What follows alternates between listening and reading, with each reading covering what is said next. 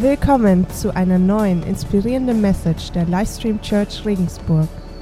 Ganz besonderer Tag. Es äh, ist ein ganz besonderer Sonntag und manchmal als Prediger, wenn du dich vorbereitest und du weißt, das ist ein ganz besonderer Sonntag, der kommt, dann überlegst du dir genau, was du sagen möchtest. Ja, du gehst nicht einfach nach vorne und sagst, okay, jetzt erzähle ich euch ein bisschen was, sondern du hast einfach das Gefühl, hey, dieser Sonntag ist nicht irgendein Sonntag, sondern es ist so ähnlich wie Ostern und Weihnachten, ja, wo du weißt, es sind ganz viele Leute da, ganz viele Gäste da, es ist ein bisschen anderes Thema und du weißt, jedes Wort, was du sagst, das ist gesagt und es ist raus und es fällt schwer, Worte wieder zurückzuholen.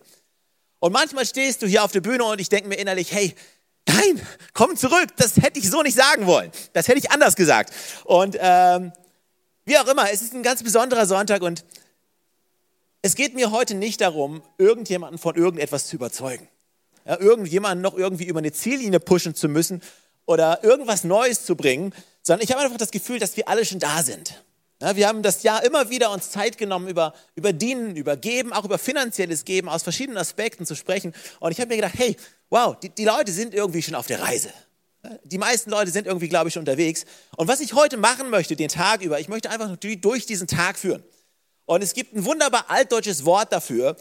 Ich weiß nicht, ob du es kennst. Aber was ich heute machen möchte, ist quasi, ich bin ein Zeremonienmeister. Ein Zeremonienmeister. Jetzt fragst du dich, was um alles in der Welt ist ein Zeremonienmeister? Auf Englisch hört sich das Ganze viel cooler an, heißt nämlich MC. Hat jemand schon mal gehört? MC? MC Hammer? MC Hammer? Ein paar, die sich trauen zu melden. Okay. MC, hört sich cool an. MC, yes. Aber weißt du, was MC eigentlich heißt? MC ist eine Abkürzung und es heißt Master of Ceremony, was quasi heißt Zeremonienmeister. Und was macht ein Zeremonienmeister? Alles, was ein Zeremonienmeister macht, ist, er leitet durch einen Vorgang hindurch. Ja, es geht bei dem Ganzen nicht um ihn, er ist nicht der Hauptdarsteller, sondern es sind die Leute, die da sind, die genau wissen, warum sie da sind, was sie machen. Und die Aufgabe des Zeremonienmeisters ist es einfach nur noch durchzuführen. Und ich glaube, das ist heute Morgen meine Aufgabe. Mein Gefühl ist nicht, dass ich irgendjemand überzeugen muss. Ich muss nicht irgendwie was, was Grundlegendes jetzt noch bringen, euch eine riesen Offenbarung präsentieren, sondern alles, was ich machen möchte, ist durchführen uns als Church durchführen, weil ich glaube, dass jeder schon einen Teil, äh, in dem Teil seine eigene Offenbarung hat. Und ich dachte mir, okay, was mache ich, was bringe ich euch mit? Und ich dachte, das Beste, was ich mitgeben kann, ist, ich kann mit euch in eine Bibelstelle schauen, einen Moment aus der Bibel rauspicken, wo das Volk Gottes genau das gemacht hat, was wir heute machen möchten. Weil wenn wir glauben, dass wir das Herz zu sein Hausopfer erfunden haben, dann liegen wir komplett daneben. Ja, das gab es schon im Alten Testament, Freunde. Und das ist eine ganze Zeit her. Und in der ersten Chronik im Kapitel 29, ich lese gleich die Bibelstelle vor, ist eine längere Bibelstelle, ist glaube ich die längste Bibelstelle, die wir in diesem Jahr hier an die Wand werfen. Äh, aber ich lese die ganz vor, weil ich glaube, es liegt so viel Kraft darin, einfach das Wort Gottes, wenn es gelesen wird. Und äh, es ist gut für uns.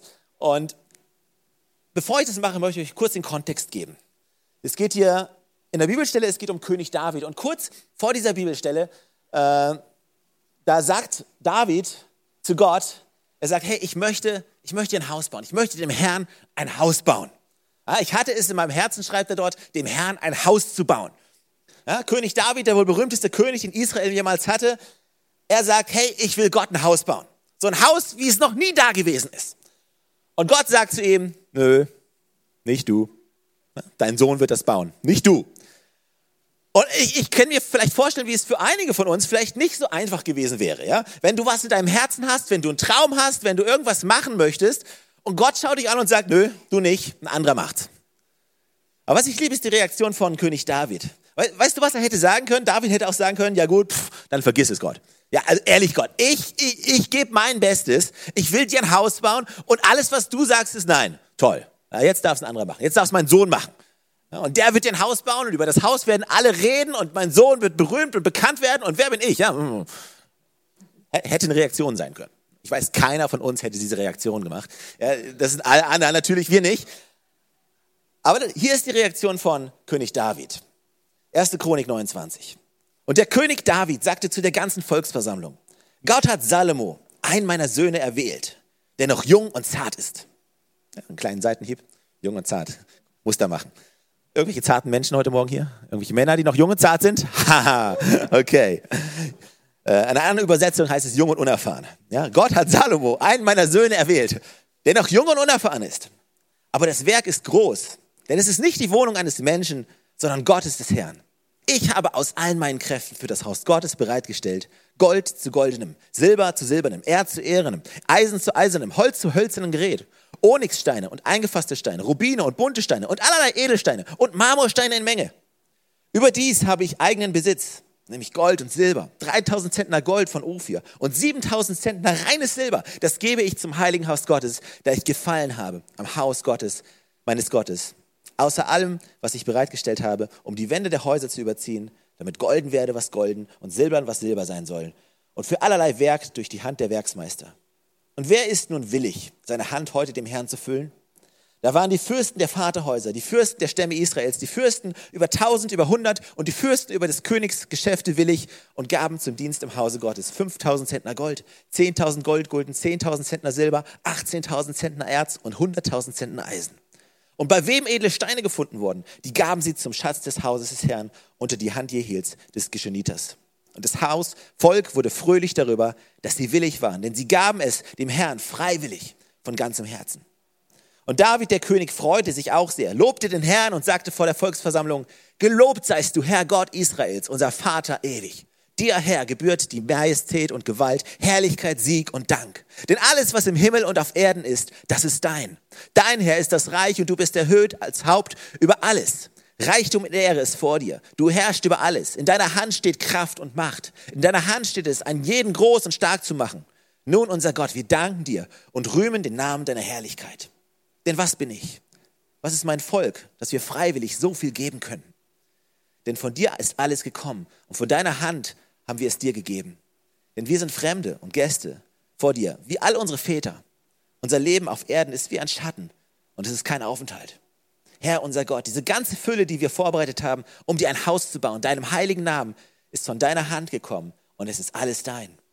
Ich weiß, mein Gott, dass du das Herz prüfst und Aufrichtigkeit ist dir angenehm.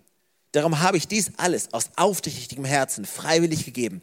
Und ich habe jetzt, jetzt mit Freuden gesehen, dein Volk, das sich hier befindet, das es dir freiwillig gegeben hat.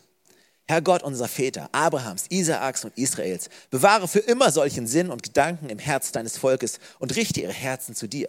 Und meinem Sohn Salomo gib ein rechtschaffenes Herz, sodass er deine Gebote, Zeugnisse und Rechte hält und dass er alles tut und diese Wohnung baut, die ich vorbereitet habe. Und David sagte zu der ganzen Volksversammlung, lobt den Herrn, euren Gott. Und die ganze Volksversammlung lobte den Herrn, den Gott ihrer Väter. Und sie neigten sich und fielen nieder vor dem Herrn und vor dem König und opferten dem Herrn Opfer. Das ist eine unglaubliche Bibelstelle. Ein unglaubliches Bild, was hier gezeigt wird. Und es ist eine Reflexion von dem, was wir heute hier an diesem Tag machen. Wo Menschen sagen, hey, wir kommen zusammen. Und hier ist, was David sagt. Mein Sohn ist jung und unerfahren. Und weißt du was? Wir alle, wir könnten uns hier hinstellen und könnten sagen, Mensch, hey, wir haben schon Erfahrung. Ich kann mich hier hinstellen und kann sagen, hey, ich bin schon seit 24 Jahren Christ. Aber eigentlich bin ich erst seit 24 Jahren Christ. 24 Jahre gestellt gegen die Ewigkeit ist nicht wirklich lang. Und ich, ich glaube, keiner von uns kann hingehen und kann sagen, hey, ich habe so viel Erfahrung. David sagt, mein Sohn ist jung und unerfahren. Das Werk ist so groß. Denn wir bauen hier nicht nur irgendein Haus, sondern wir bauen hier Gottes Haus. Und ich glaube, das ist ein Bewusstsein, was wir alle haben dürfen. Weißt du, wir alle sind unerfahren gegenüber Gott und was wir tun. Und wir sind unerfahren. Und hier ist die Sache, was wir heute machen, dieses Opfer. Es ist nicht nur irgendein, Opfer, um irgendwas wir einsammeln, um irgendwelche Dinge zu finanzieren. Nein, was wir heute machen wollen, ist ein Stück weit Gottes Haus bauen. Und das Haus Gottes zu bauen, das, das hat Gewicht, das hat Bedeutung, es ist eine Verantwortung ist etwas Heiliges, was wir heute tun. Was, was nicht leichtfertig irgendwie auf die Schulter genommen werden kann, ja? sondern Gottes Volk, wir kommen zusammen, Gottes Kinder, die er vorgesehen hat, wir kommen zusammen und wir opfern und wir geben Gott. Das können wir alleine nicht schaffen. Aber die Kraft liegt darin, dass wir nicht alleine sind. dass wir zusammenkommen, uns vereinen. Wir kommen heute zusammen und wir sind uns bewusst und wir sagen, hey, heute sind wir eins. Ja, nicht nur heute, wir sind hoffentlich immer eins, aber heute symbolisch, wir treten zusammen und wir vereinen uns. Wir vereinen unsere Stimmen, um ihm zu danken. Ja, wenn du zugehört hast in dieser Bibelstelle, die ich gerade gelesen habe, erste Chronik, dann hast du vielleicht diese, dieses Dankgebet gehört, was, was David hier, hier einlegt. 9, Vers 9 bis 13, da sagt er, gelobt seist du, Herr Gott Israels, unseres Vaters ewig. Dir, Herr, gebührt die Majestät und Gewalt, Herrlichkeit, Sieg und Dank. Denn alles, was im Himmel und auf der Erde ist, das ist dein. Dein Herr ist das Reich und du bist erhöht als Haupt über alles. Reichtum und Ehre ist vor dir. Du herrschst über alles. In deiner Hand steht es Kraft, Macht. In deiner Hand steht es, an jeden groß und stark zu machen. Nun, unser Gott, wir danken dir und wir rühmen den Namen deiner Herrlichkeit. Heute kommen wir zusammen, um unsere Stimmen zu vereinen als eine große Stimme ja, und den Namen von Jesus groß zu machen. Ja, dass jeder hier hören muss, dass jeder anerkennen muss, es ist Jesus. Er ist Herr. Und glaub mir, die Kirche ist alles andere als tot. Manchmal haben wir so den Eindruck, hey, die Kirche, ja, die ist am Sterben. Immer mehr Kirchenaustritte. Aber die Kirche ist alles andere als tot. Die Kirche wächst. Gottes Volk geht nach vorne. Und er selbst, Jesus hat gesagt, ich werde die Kirche bauen. Und die, die Pforten der Hölle werden es nicht schaffen, die Kirche aufzuhalten. Weil wir vereinen unsere Stimmen in diesem Lobpreis. Und vielleicht sitzt du hier und sagst, hey, ich hatte noch keinen Durchbruch in diesem Jahr. Vielleicht war es das schlechteste Jahr deines Lebens, was du jetzt gerade hattest. Vielleicht war es das beste Jahr deines Lebens. Ja, vielleicht hattest du einen Durchbruch, vielleicht hattest du ihn noch nicht, aber egal, wo wir auch stehen, jeder von uns ist in einer anderen Situation. Aber heute entscheiden wir uns und wir sagen, hey, komm on, Seele, lobe den Herrn. Heute möchte ich Gott loben, Gott preisen für das, wer er ist. Wir vereinen unsere Stimme, um ihm zu danken. Wir vereinen unsere Stärke für das Vorrücken seines Königreichs. Vers 2, was sagt David hier? Ich habe aus allen meinen Kräften für das Haus Gottes bereitgestellt. Ja, ich habe aus allen meinen Kräften. Weißt du was? Meine Kraft ist nicht gut genug. Und deine Kraft ist auch nicht gut genug. Aber wir alle zusammen, gemeinsam vereint, unsere Kräfte ermöglichen es uns, an Orte zu gehen, wo wir normalerweise nicht hingehen können. Von Dingen zu träumen, wo wir überhaupt nicht glauben, dass es jemals Realität werden können. Und Dinge zu tun, die normalerweise unmöglich sind. Aber weil jeder von uns seine Kraft bringt, seine Gabe bringt, seine Ressourcen bringt, können wir sagen, hey, zusammen, gemeinsam geben wir Kraft, um das Königreich Gottes nach vorne zu bringen. Aber wisst ihr, heute, wir geben nicht nur ein Opfer, finanziell, ja, um irgendwelche Veranstaltungen zu bezahlen, um irgendwelche Flyer zu drucken, was alles cool ist. Nein, was wir heute machen möchten, es hat eine geistliche Verantwortung. Weil das, was wir machen heute, ist nicht für uns, ich, die Bibel sagt, dass unser Kampf, der geht nicht gegen Fleisch und gegen Blut, sondern gegen Mächte und Gewalten der Finsternis. Ja, ich glaube, das hat eine geistliche Komponente. Und dieses Opfer hat, kann eine geistliche Komponente haben, um Festung einzureißen. Und in einer Welt, wo es nur darum geht, dass wir sagen, hey, nein, nein, nein, ich, ich muss das behalten. Ich muss das schützen, was ich habe. Stellen wir uns allen Ernstes hin und sagen, hey, komm und lass uns freizügig geben. Sind wir denn bescheuert? Ja, sind wir. Ein bisschen. Weil wir wissen, dass Gott unser Versorger ist. Ja? Nicht unser Arbeitgeber, keine Pensionskasse, nicht die Sozialversicherung. Jesus Christus selber ist unser Versorger. Und er ist ein großzügiger Gott. Ich glaube, wenn du die Bibel durchliest, es gibt keine größere Person als Gott, wenn es um Großzügigkeit geht. Und wir haben uns entschlossen, großzügig zu sein. Und deshalb geben wir. Und ja, deshalb sind wir auch manchmal ein bisschen verrückt. Wir vereinen unsere Stimme, um ihm zu danken. Wir vereinen unsere Stärke für das Vorrücken seines Königreichs. Und wir vereinen unsere Herzen in Aufrichtigkeit. Vers 17. Ich weiß, mein Gott, dass du das Herz prüfst und Aufrichtigkeit ist dir angenehm. Darum habe ich dies alles aus aufrichtigem Herzen freiwillig gegeben. Ich hoffe, und weißt du, ehrlich, ich kann nicht die Hand für jeden Einzelnen von uns ins Feuer legen, aber ich hoffe, dass du heute mit einem aufrichtigen Herzen hier bist. Dass dieses Geben aus dem richtigen Herzen und aus der richtigen Motivation passiert. Nicht, um irgendjemanden zu beeindrucken, nicht um irgendjemandem irgendwas zu beweisen, sondern in dem Wissen, dass alles das, was wir haben, dass es eh von Gott kommt. Ja, und mein Herz ist einfach, dieses Haus, seine Kirche zu bauen. Und ich selber spiele darin keine große Rolle. Ich bin nicht der Hauptdarsteller. Ja, wir gemeinsam. Ich habe vor einiger Zeit euch dieses Beispiel gebracht von einem Puzzlestück. Und weißt du was? Du bist ein wunderbares Puzzlestück. Mit wunderschön geschwungener Form, mit wunderschönen Ecken, mit einer einmaligen, super Farbe ausgestattet. Aber du musst wissen, dass du nichts von deiner Eigenheit und von deiner Wertigkeit verlierst, wenn du dich einfügen lässt in das, in das große Ganze. Jeder von uns hat seinen eigenen Charakter, seine eigene Persönlichkeit und auch seine eigene Berufung. Aber eingefügt verlierst du nichts davon. Ja, vielleicht wirst du nicht mal als dieses einzelne Puzzlestück identifiziert. Aber gemeinsam trägst du dazu bei, dass die Berufung, die wir als Kirche haben, dass sie nach vorne kommt. Jeder hat eine Berufung. Auch du. Den Platz, den solltest du einnehmen. Aber heute sagen wir ganz bewusst, dass wir all das verknüpfen, unsere eigene Berufung ein Stück zurückstellen, um sein Haus zu bauen. Um diese große Berufung, die wir alle haben, äh, Realität werden zu lassen. Warum eigentlich? Warum, warum ist dein Haus so besonders? Kannst du sagen, hier geht es doch um den Tempel. Ja, das war doch das Alte Testament. Chronik, Altes Testament, das hat überhaupt nichts mit dem Neuen Testament zu tun. Äh, wofür ist das wichtig? Ja, warum? Wofür stand der Tempel? Weißt du, David hat den Tempel geliebt und David sagt einmal, ein Tag in deinem Haus ist besser als tausend Tage sonst wo. Warum war der Tempel so wichtig für David?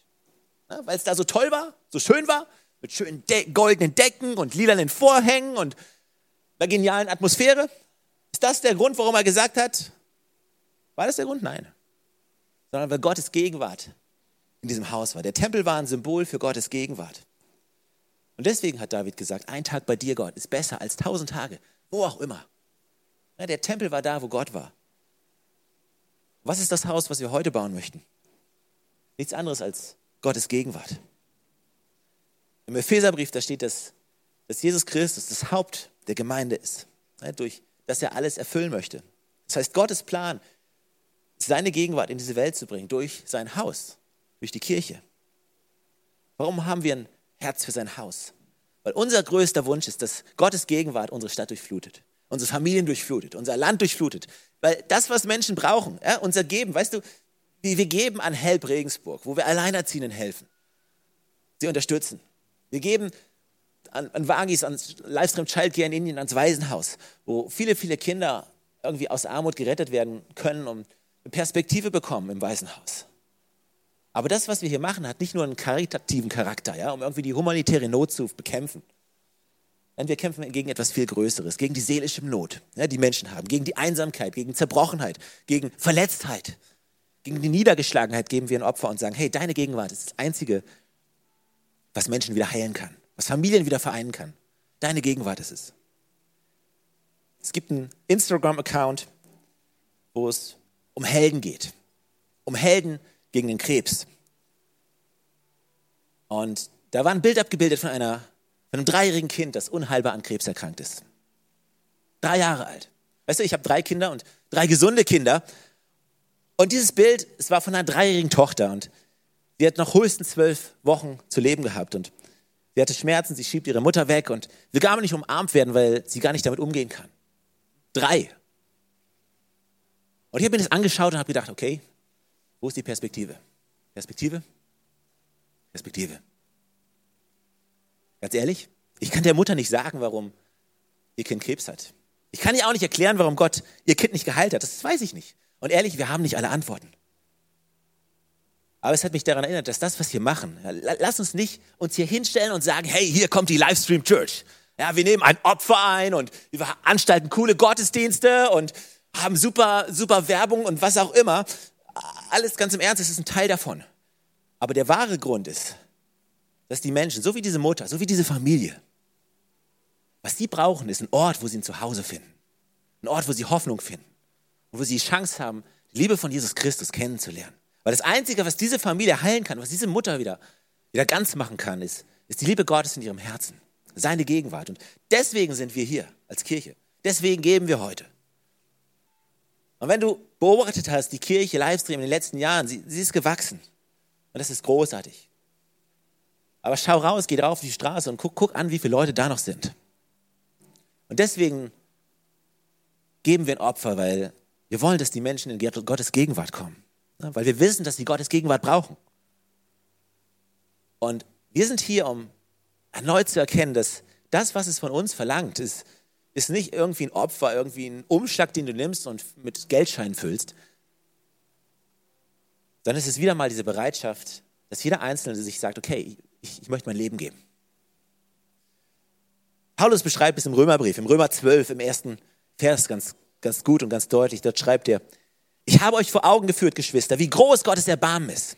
Und die einzige angemessene Antwort darauf ist die, dass ihr euch mit eurem ganzen Leben Gott zur Verfügung stellt und euch ihm als ein lebendiges und heiliges Opfer darbringt, an dem er Freude hat. Das ist der wahre Gottesdienst und dazu fordere ich euch auf. Die einzig angemessene Antwort ist, dass wir unser ganzes Leben Gott zur Verfügung stellen und ihm als ein lebendiges und heiliges Opfer bringen, an dem er Freude hat.